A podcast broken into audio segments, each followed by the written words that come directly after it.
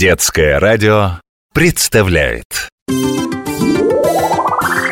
Сейчас разовьюсь.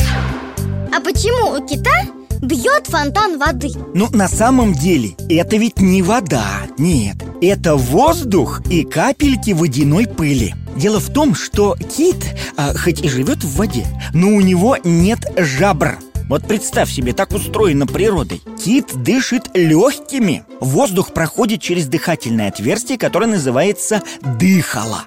Оно находится сверху, почти на спине кита. И ведь это очень удобно, посмотри. Кит делает вдох, не высовывая голову из воды. А когда кит, набрав воздуха в легкие, ныряет, отверстие раз и закрывается. Вынурнув из воды, кит сразу же выпускает из легких использованный воздух. Когда он это делает, раздается сильный шум, который слышно, кстати, на большом-большом расстоянии. Кит выдыхает воздух очень резко, рух так, и выдохнул. Теплый воздух из легких мгновенно охлаждается, и содержащийся в нем пар превращается, ну или по-научному, конденсируется в капельки. Таким образом, над китом и возникает этот самый фонтан, о котором ты спрашиваешь.